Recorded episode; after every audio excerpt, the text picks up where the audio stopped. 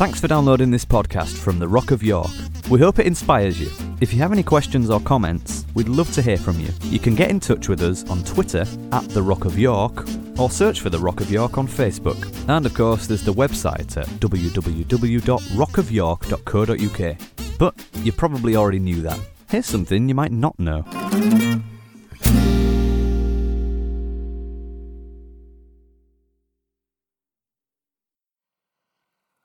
All right. So, I want to talk to you a little bit tonight about, about the fourth man principle. Um, I sincerely believe that God has his hand on, on every life that is here tonight. Every one of you, God has his hand on your life. Uh, I personally happen to believe that at this time in my journey that that is the case for all humanity. Whether we experience that um, in a form of manifest uh, blessing and favor is another, another question, another debate. Maybe we'll touch on that a little bit tonight as I share a little, some of my own personal, personal story. Um, I used to talk very flippantly at one time in my life about um, what I thought was the favor and the blessing of God, which does exist, but um, the one thing I was not conscious and aware of was, was how that can interpret sometimes to people who, who have faced or are facing disaster in their life. For example, I have dear friends probably be listening to this because they listen to most of our podcasts. Hi, Jim and Lorna. Uh, Jim and Lorna Herring in, uh, in um, McGregor, Texas, who whose son Rhett was uh, killed in a tragic accident um, just a year ago this, this Christmas, just as a, a young 13 year old boy. And um, uh, it can sound a little hollow to people like that if we don't approach the issue of God's favor and God's blessing in a, in a correct way, because the question they can ask is, What about me? What happened to me? You've got that family right now down in London with a little baby with the incurable disease who uh, just longing for more time with their child when it seems inevitable that, that, that he will die. Now, de- death doesn't really bother me because I, I actually think death is a grace, and that's again another story. I've come to believe death is a grace um, that at times blesses our life to, to release us into another dimension that, that, that we would be better to be in. Um, so, so when we look at these things, we, we, we have to have a consciousness of that, but then must not be intimidated uh, into being unwilling to speak of the favor and blessing of God and how God works in our life, because His hand is definitely upon our lives. And uh, sometimes we are fighting against where God is positioning us because we don't understand what is happening. And uh, for all of us, there is a positioning process that goes on. Uh, whether we have come to personal faith in, in, in who Christ is, or whether we haven't, there is, a, there is an unseen momentum and motion that is, is all the time positioning us. Uh, but we often fight it because we don't really understand what's happening. And a lot of what I want to say to you tonight is sometimes we have lost, we've lost the willingness to First of all, believe in the goodness of God. And secondly, to absolutely commit and submit the process of our whole life into God's hands, knowing that within that process there is good, and there is help, and there is provision, and there is blessing for all that we are going through. Um, that unseen hand, again, because I know Chris and I have long conversations about this because we come from very different. Um, perspectives, even in terms, it, seems like you would think we'd be the same, both growing up in church with, you know, her parents in ministry, my parents in eldership and leadership, and uh, but we actually we, we had very different upbringings and have very different concepts of. Of, of what we think the God was that was, was related to us. So sometimes when I talk about, um, you know, the hand of God or God positioning us, we, we, we can have discussions about that. Uh, but I see the unseen hand of God uh, a little like the hand of the conductor who's conducting the orchestra. If you follow the conductor's hand, and you're willing to participate in the music, what is produced is a symphony. If you don't follow the conductor's hand, what you produce is a noise, an irritating, terrible, awful noise. There's nothing worse than an out of tune orchestra. I, for some of you, this is not a judgment, but I can't understand how you sing out of tune. Uh, it, it, actually, um, it, it's actually to do, you know, people who know this stuff, will tell you it's to do because the ears are not listening closely enough. It's not that you can't sing, it's that you're not listening properly to what it is that you're supposed to sing. It's actually a lazy ear that is not fully connecting. So, so I don't see the hand of God as some, you know, this kind of the, the hand of a despotic ruler instructing, commanding, pointing. But I see his hand like the gentle hand of the conductor of the orchestra that's trying to lead us in a tune. He's trying to lead us in a melody and a harmony that when we follow the conductor's hand, the truth is something of beauty is produced. Now, there's different kinds of music. There's somber music, there's loud music, there's crashing music, there's quiet music, there's gentle music.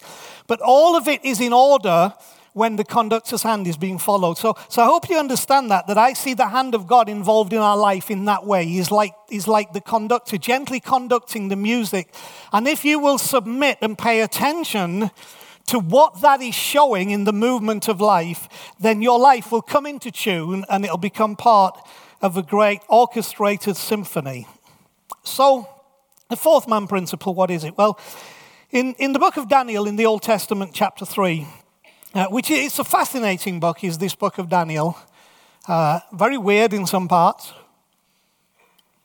um, because it, it, it is what they call apocalyptic and poetic. So it paints a lot of pictures. It's a bit like reading a comic book, you know, of, of strange creatures and all this kind of stuff. And we haven't time to talk about how, how that all comes together to make sense. But there are four main characters. Um, well, apart from King Nebuchadnezzar, he's one of the main characters. We'll talk about that in a minute. But, but, but four characters it's built around. One is this guy called Daniel, and then there are three other young Hebrew men called Shadrach, Meshach, and Abednego, or at least that was their Babylonian names that were given to them Daniel, Shadrach, Meshach, and Abednego.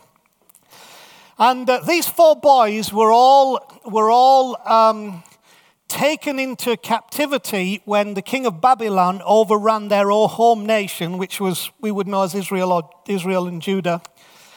And uh, they were taken away into a foreign land, but, but there was some favor on them because the king obviously needed people who were ethnically Jewish or Hebrews uh, in order to propagate his kingdom. So these, these four boys were chosen. It's a fascinating story how, how, how their lives were blessed with favor.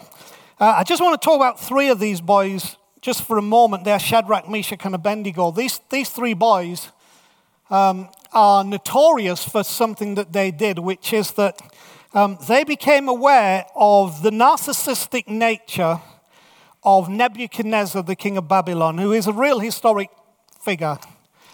And uh, he was so narcissistic that he decided, even though he had all these people from other cultures, that, you know, uh, he wanted them to worship his God, which usually meant in those days me. Okay? And you still got that in the Roman Empire with uh, Caesar was God. Okay?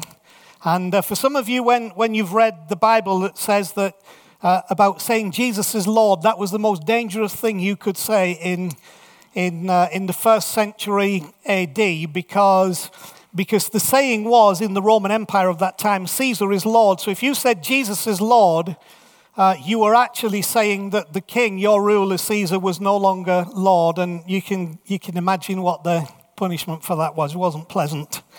Uh, and you probably were only going to do it once, so you kind of figure out what the punishment was. And the bravery, uh, and for me, uh, what authenticates the reality of the gospel because in that first century, you know, persecution to us is I told somebody I was a Christian and they laughed at me, you know. Uh, persecution then was, was um, uh, very often severe and vicious and, and could possibly and probably in some environments require you to give your life or deny your faith in Christ. And, and that took a lot of courage. And uh, that kind of courage doesn't come from people who are following an illusion or some comic book figure, you know, or some, or some, uh, some, some, some phantom story that's not true.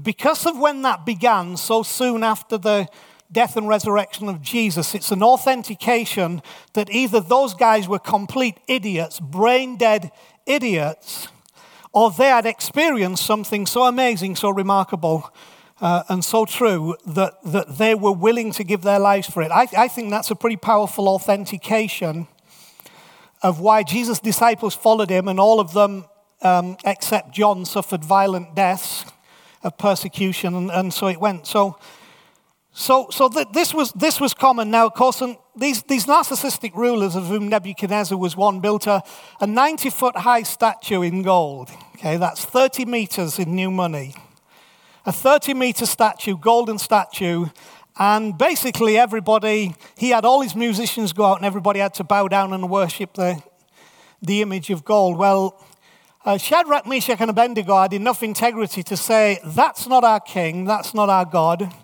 that's not who we serve, and we don't bow down to, to anything that we do not believe is the reality of the God of heaven. So they wouldn't. So of course they stuck out like a sore thumb, you know. I mean, I mean, a lot of us, let's be honest, we would have said, well, just a little bow, you know, just I really, I really love God, but you know, I'll just tie my shoelace at the point that the that the music plays. Oh, did, did I look as though I was bowing? I wasn't really. You know, those kind of stunts that we uh, we kind of pull to authenticate our our following of God. But but there is there is a requirement for boldness, really in life to stand out for what is true and what is real. Now, of course, the, the debate of is it true, I've already given you one of the reasons that authenticates for me that Jesus was who he said he was, and therefore his father is, is who he said he was. And, um, and so Nebuchadnezzar required that this happen. Well, these boys wouldn't do it, so of course somebody grasped them in. Uh, it's always nice to have friends, isn't it? Somebody grasped them in and uh, because they worked for the king, they were like in the diplomatic service. He had them in, put them on the carpet, and uh, said, Look, here's the deal, boys. You know, I need you to do this. Um, and if you don't, you know, that, that could spread rebellion. So basically, you do it or die. That's your, that's your two choices. And uh, all credit to these boys that said, then I guess we'll have to die because we're not going to do it. That, that's, that's real faith, commitment, and, and integrity to what they had set their hearts upon. So the next time the music goes and all this and everybody bows down, they didn't do the shoe tying thing. They stood up tall and, of course, stuck out like sore thumbs and were arrested for, for basically treason against the king, uh, not being willing to, to, to, to bow down to, to what he was commanding them to bow down to. They wouldn't submit to peer pressure. They were going to stand out for what they absolutely, in their hearts, believed was reality. And so the king had a, a, a special arrangement for them, which he, he, he had a fire pit dug and, uh, and created a furnace in the fire pit and decided that's where these boys were going into the fire pit. And uh, sure enough, they didn't, they didn't recant on their on their declaration of they said, No, we, our faith is in God, our trust is in Him, and you know, if you kill us, then you kill us. And you know, if we die, we die, and if we don't die, then it's all through to God. But but at the end of the day, you know, we, we are not going to bow down um, to this false image. We're not going to submit to a system that we don't believe in. So they finished up being chucked in the fire. And uh, this is where the story goes now. Um, I, I, appreciate that these stories can be looked at and you think, I, I can't see that happening. You know, it's just a, it, it's a miracle too far for me. Um, the three boys there in the, in the furnace. Well, okay, if, if it is, still look at how powerful this principle is because when the king looked into the fire where he'd thrown the three boys, instead of seeing three, he saw four figures walking round in the fire. That in the middle of the fire, somebody had joined the boys, that he didn't know who it was, but the description was, which is a fascinating description in the historic text, one like unto a son of man. Uh, okay?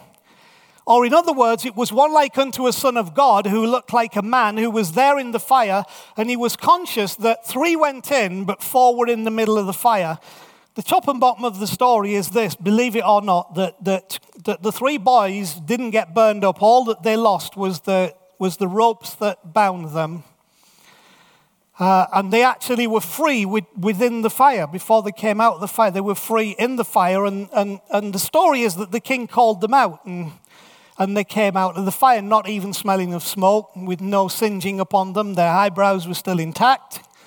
Uh, absolutely fine. Now, again, it, I, I, can appreciate how difficult it can be for some people to believe these stories as far fetched, but and this was going to surprise some of you. I, I don't care whether it's, whether it's actually real or not. I think it is, but it, that's not the point. The point is that there was a message within it that Daniel was trying to convey that when the boys standing for truth found themselves in the midst of a furnace, that they were not alone. That there was a hand that was guiding them, and there was someone that was with them who was able, in the middle of the problem, to get rid of the bondage, the things that were binding them and tying them and holding them captive, and to bring them out not smelling like the situation, okay? Actually, smelling like themselves, not like the situation that they had been in, which is a very, very powerful story. Now, now, now there is a difference between bowing to pressure and submitting to process. And Shadrach, Meshach, and Abednego are my example of that. They did not bow to pressure. The pressure was you don't, don't trust in God, just do what you need to do to get by in life you know, just do what anybody asks of you. Just go with the crowd, just go with the flow. Nothing really matters. But they didn't bow to that pressure. What they submitted to was a process. Now, understand this in not bowing to pressure, they, that carried with it a consequence. The consequence was the fiery furnace. And for all of us, if we stand for what is right and don't bow to pressure, the consequence might be some fire, some heat, some furnace, some difficulty, some problem, some anxiety, some, some trial, but they submitted to a process, not by naive compliance. Oh, well, we were taught to do this. You know, people like Chris and I and Danny and a few more of you can find ourselves in life doing things because we were taught to do them. It was good teaching. Uh, our, our parents, our families taught us those things. Some of you were never there. But the danger is for some of us that we can do things just out of a naivety in compliance, but not in a confident faith. But what they did was not in naive compliance, but by confident faith. And it pr- produced a promotion, not an incineration. What happened to the boys is they finished up being promoted to a higher place than they were in the government, in the diplomatic service, than before they went in the fire. So that faith within the midst of the problem, submitting to the process that even included them being thrown into a fire, resulted in promotion, not incineration. That's my point. That when we understand the hand of God is on our life and we begin to submit to the process, even though we realize the process takes us into the fire, what happens is if we do that in confident faith, every time it produces promotion in our life, not incineration. Now, on Tuesday, it will be the 26th anniversary of my taking the senior leadership of this house. 26 years is a long time. And there are miracles that connect to that journey of the hand of God. Now, now here's what I want to say to you tonight don't fight where God is positioning you. See, there are lots of reasons why, because we look at the natural circumstances around us, that we can actually begin to fight where God is positioning us. And I want to show you from a little story of my own life how it's not wise to fight where God is positioning you. Listen to this, it's very important. Hold the reins of control lightly. Speaking this to every one of you. Hold the reins of control lightly. Make room for mystery and miracle. The tighter you hold the reins of control on your life and circumstances, the less you will experience mystery and miracle. The looser you hold the reins of control, the more you will experience miracles and mystery.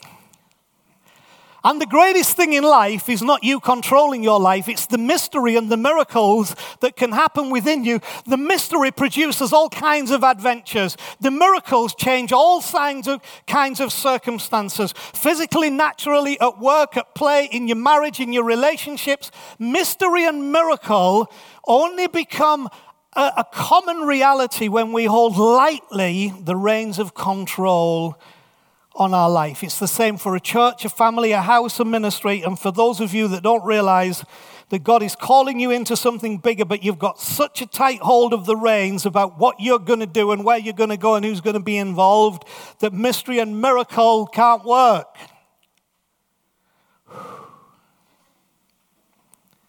Relax. Jesus said, My yoke is easy, my burden is light. He meant being connected to me you have to chill a little bit, okay? The more you stress, the more you get tightened up, the more you get yourself into bondage, the less there is room for mystery and miracle. Relax. Salvation's on the way. Relax. So, 33 years ago, almost to the day, but not quite, I was sat in the office of the then principal of York College, which was then York Technical College out on, um, on Tadcaster Road. And uh, sat in the office of the principal, I was faced with an offer of a lecturing post. Look at you.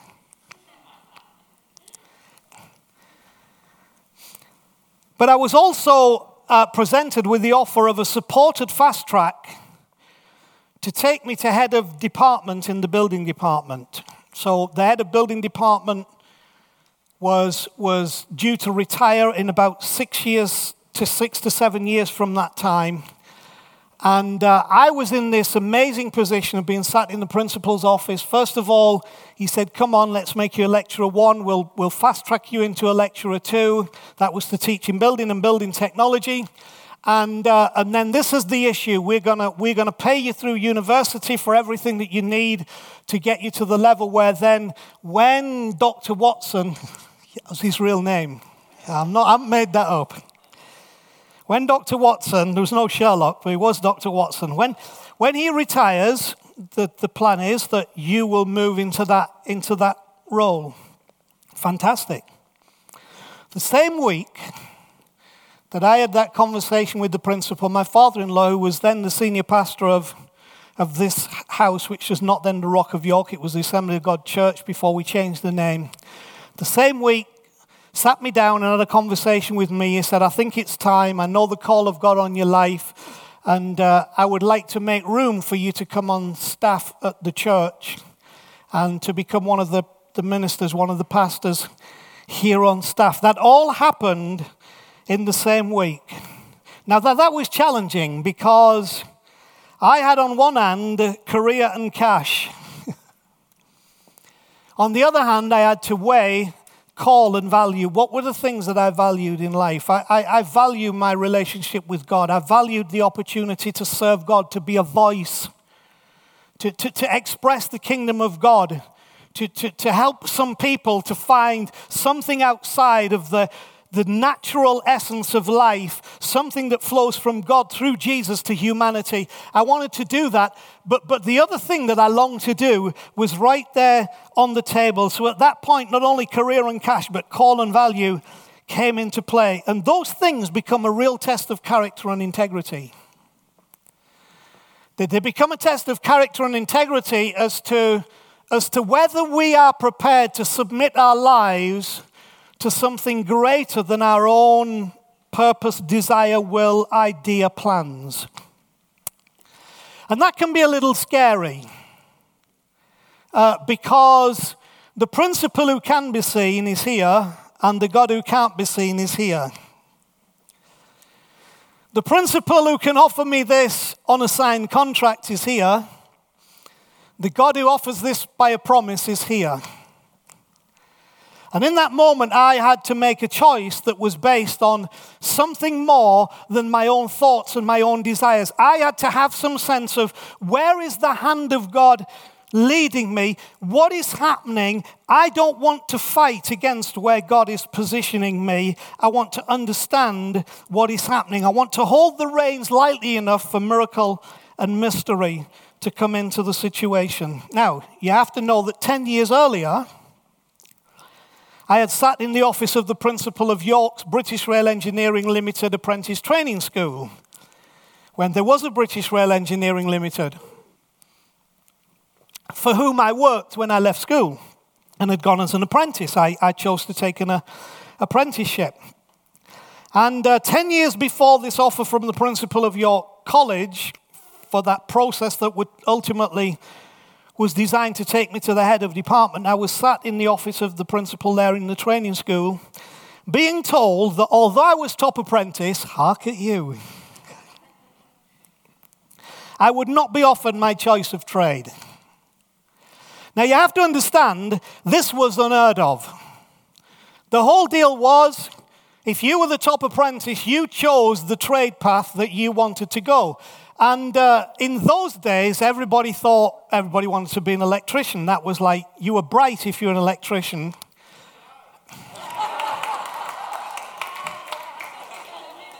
of course, the rules changed after me, and they decided to decided to lower the bar a little bit. now, me and Phil both worked for the same company, and uh, Phil got that job. But as I sat there, it was interesting because it was like, you know, the whole deal was you, you sought to be the best apprentice in training in the school so that then you could choose, so then you went on. And I remember he sat there and looked across the desk at me, uh, said, I know you, you know, you're the top marked apprentice, you know, in, in all the skills that we've done. And uh, I've seen your choice thing, you know, but I don't want to give you any of your three choices. Um, and this is what he said to me. He said, When I see you, all I can think of is plumber. Now, I don't know how I should have taken that. And I was supposed to take that. But that's literally what he said. When I, when I see you, all I can think of is plumber. Now, I was gutted, I have to be honest. I was gutted. I was unhappy at my circumstance. But what I did was I chose to set myself in that circumstance to be the best plumber I could possibly be. If that's what I was going to be, I was going to be the best of what it was uh, that I could be. Now, now what I didn't realize at the time was that God's hand was on my life. That there was room for mystery and room for miracle. That something was happening where God was positioning me that if I had reacted wrongly at the time, I don't know where the course of my life would have taken me because I would not have been sat in the principal's office 10 years after that. Uh, being offered this job, and I probably would not have been having the conversation that I had with my with my father in law. Actually, my other career path was that I wanted to be a helicopter pilot in the Royal Navy, and I would have pursued that, but for a dicky ear. And you think, well, sometimes a dicky ear might be helpful in the process of the hand of God upon your life, that you could whinge about the ear, but maybe the ear kept me away from where I shouldn't have been. I might have been a statistic in the Falklands War now. Might have been. I, might have been anywhere. Instead of serving God and having the opportunity to help people and bless people's lives all over the world and the wonderful adventure that I had been on, you see, it doesn't all start in one moment. It's all a process of the hand of God gently pushing, gently moving, and being willing to understand that we're not to fight against where God is positioning us just because we don't understand. I didn't understand when that guy looked across the table and said, When I look at you, all I see is a plumber that that actually was the gateway to promotion, not incineration. I served my apprenticeship as a plumber. No, I will not come and fix your leaks. I'll put you a new bathroom in, okay? So don't ask us. I don't want to offend you, so I might as well say it to everybody, okay? I'm not going to do that. But what happened to me was amazing because I, they then said, we'll send you to college. I said, send me to college. And they said, well, we'll keep sending you to college. I said, keep sending me to college. So I just kept studying and getting qualifications and never paid a single penny for it. Isn't that good? I didn't need Jeremy Corbyn to promise anything. Not a penny. Railway paid for it all, which means you paid for it, the taxpayer, because we were a nationalized company. Anyway, um, what, what was interesting in all, all of that is, is that I served that apprenticeship. I came out of my apprenticeship at 20 years of age. Six months after coming out of my apprenticeship, I was promoted, so I was now inspecting. So I, you know, the tools went away. The tools were a short lived thing. And then a year after that, I was also promoted to a very, very good job working for the chief civil engineer of, um, uh, based in the office at uh, our main office in, uh, in Derby. Oh, look at you. Uh, basically, my own boss. I was in charge of looking at workshop complexes up and down the country which I was on my own doing that. Here's the thing it did for me my time was flexible at a time when I was so heavily involved in wanting to serve God with all of my heart that it meant that my job was not restricting me from doing what God's hand was on my life to do, but because of the job I was now in, it was making the pathway open for me to be able to do what God was looking for me to do. But I didn't know that the day I sat opposite the principal of the training school of BREL. All I know is that I didn't fight what was the positioning of God on my life. And so it moved me forward. And of course, that journey would have taken me. Now, some of you would have been learning under me at York College if they hadn't made me redundant um, in that job. However, you have a greater privilege because I'm serving a higher authority and I can give you greater wisdom, I can give you greater understanding, and rather teaching you about how to build a building that will fall down, I can teach you how to build a life that will last forever. And build something meaningful and significant. But all that because God was positioning when I didn't even understand what was happening, and that was the journey that was going on. Unhappy? at my circumstance, but chose to set myself in that course. Now, that choice set in motion a process that propelled me to places I never imagined. Even in the context of ministry, the, the blessing has been incredible. There's places I've been in the world, the people I've had the opportunity to meet and to speak to and to pray with and to help their lives and to hear has been absolutely incredible. But I don't know where you thought that start, but actually it didn't even start when I sat opposite the the, the principal of the York Training School. It started even before my parents moved to York, all that was going on. But you see what I'm saying to you? All that is going on for you, all that's happening in your life. You may or may not be called to ministry like I am. Some of you may be. Don't fight it. Don't struggle against it in confident faith, release that, receive that, work with it, submit yourself to that process. But for all of you in life, you need to understand that God is at work. His gentle hand has been orchestrating. If you'll just watch it and submit yourself to listen to it. And so I, I coined this statement many years ago that I want to repeat to you again today, which is this that the course of your life is not determined by the circumstances you face, but by the choices you make. So many of you in here tonight think that the course of your life has been determined by the circumstances you face. I'm here to tell you that's not true. Now, I can tell you that within that process, I've found myself in adverse circumstances on many occasions throughout my life, and they have often dictated the level of my pain. So I am not denying that, that our circumstances often dictate the level of our pain, but they have never determined my course. My choices have done that. So I have suffered pain from circumstance, and so have you. But the issue is the actual. The, the actual course of your life is not determined by the circumstances you face, but by the choices you make. That word circumstance is a very interesting word because it's made up of two words circum and stance.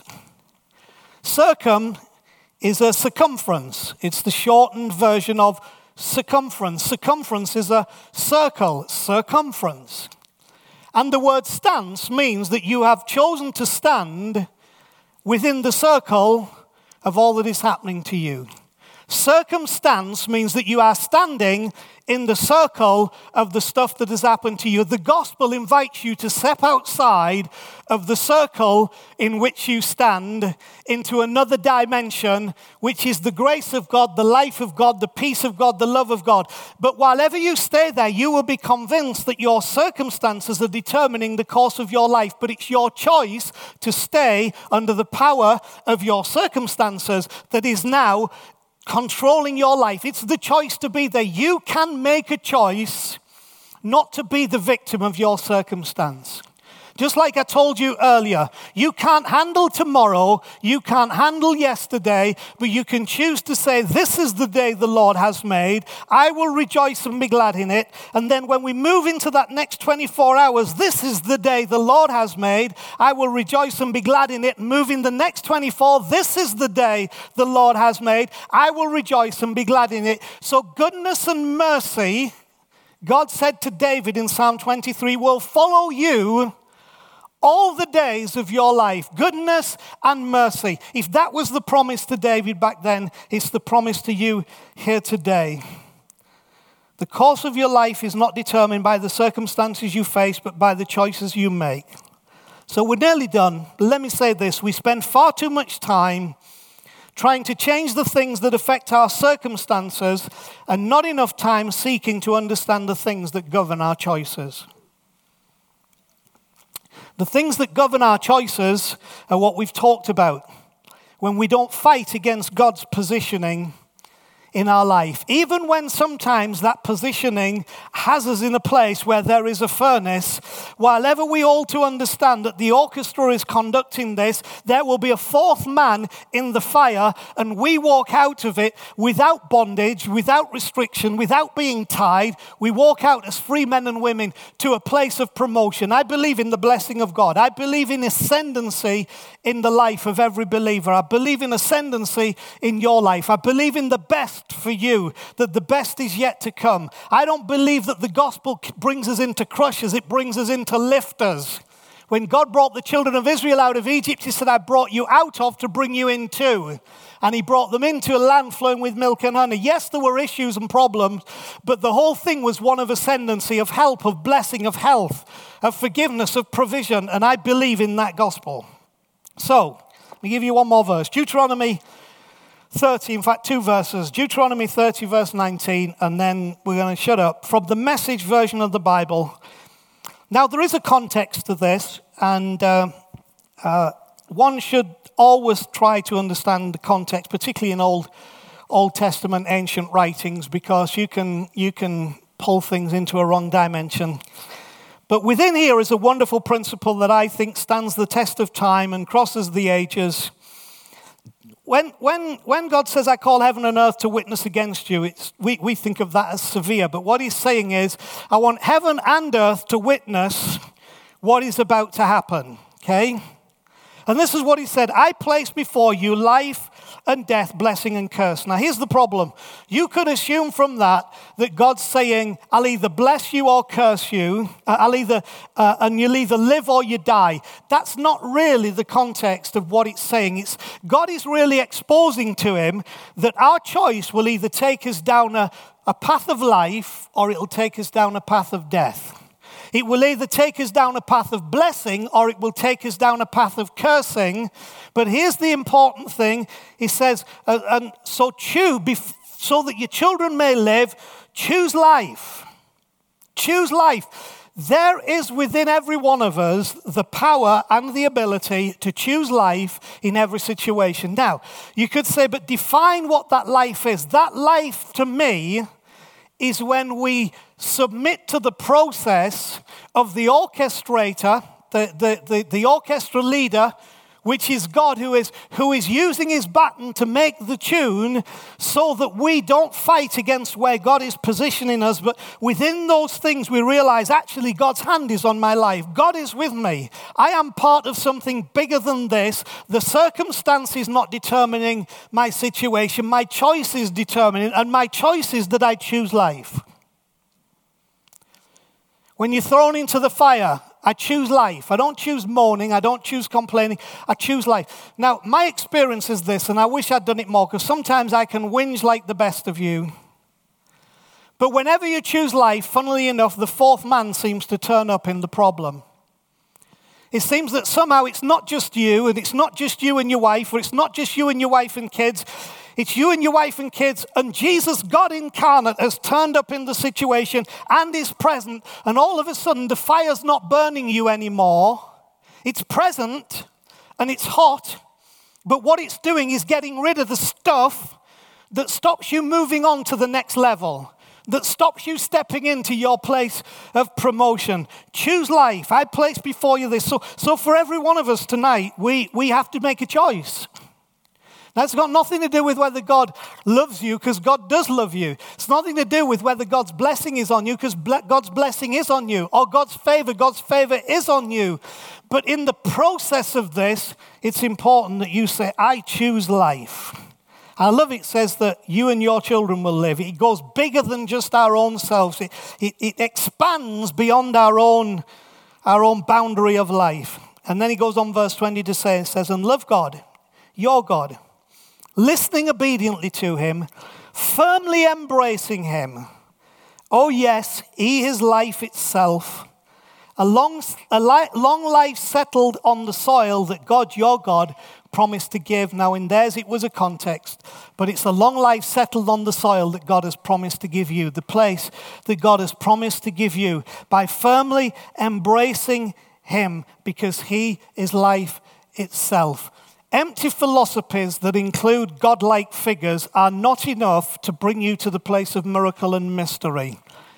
But a real commitment to the God that this is talking about, who delivered Shadrach, Meshach, and Abednego in their situation, is the one that we embrace. And I guarantee you, when you embrace him in that process, there is promotion that is beginning to flow. There is freedom from the things that are binding you. You can get out of the place of heat and realize that actually all along God had his hand on your life. The orchestra is us.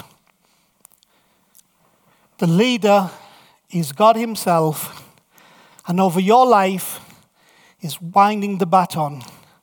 And just asking you to be part of the tune that is your life under the direction of His hand and His leading, appreciating that He is interested, making music of your life and my life and realizing that when you look back, something was happening that was determining a course for you, that as you chose just to be the best within it, because God is with you today, because this is the day the Lord has made, that as you see that unfold, you realize that there is something beautiful that God is doing and wants to do with you. Don't fight against where God is positioning you, but submit yourself to it and let the beauty of that miracle begin to be part of your life. It's already happening for some of you right now. In fact, I could say it's already happening for all of you right now, but you're at varying degrees.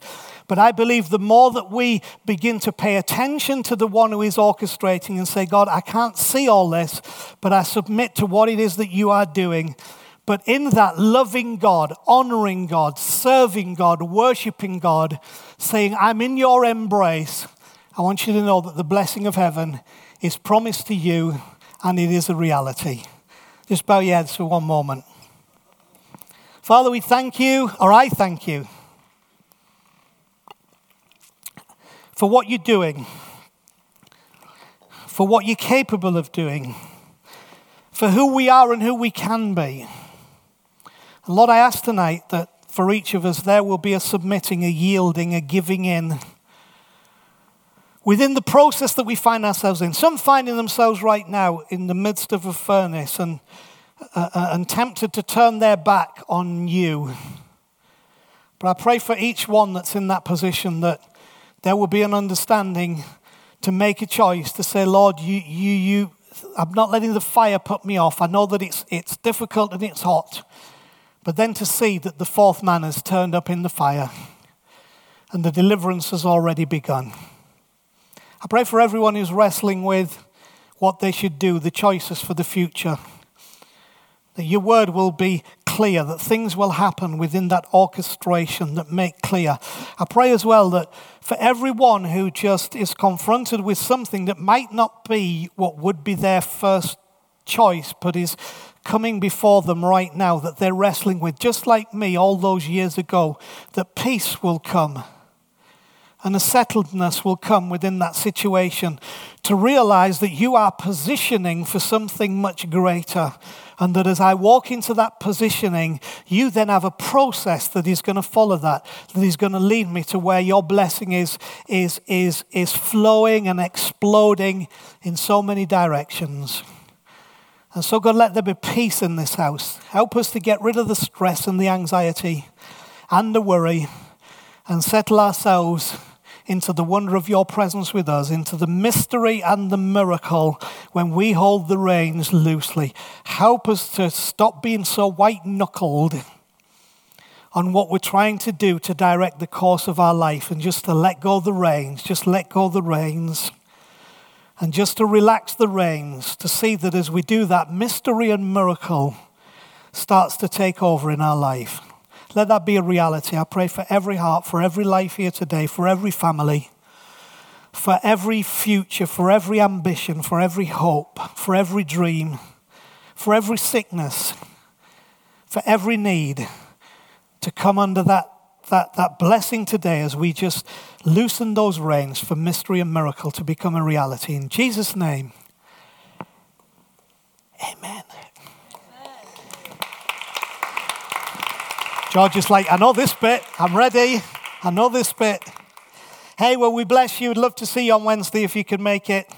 And uh, we'll continue our little journey together. Of course, we're, we're always here hanging around if you want to have a chat and a talk. But, uh, but be blessed. Have some coffee and tea and grab yourself something and hang, hang back and have a word with somebody.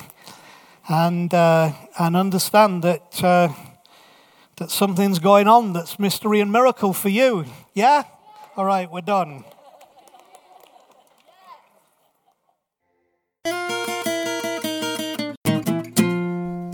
Thanks for listening. You might not be aware that The Rock is funded completely through donations from people like yourself, so if you feel like you're part of our community, it would be great if you could make a contribution by visiting our website at www.rockofyork.co.uk and just click on the donate button for more information. Thanks again.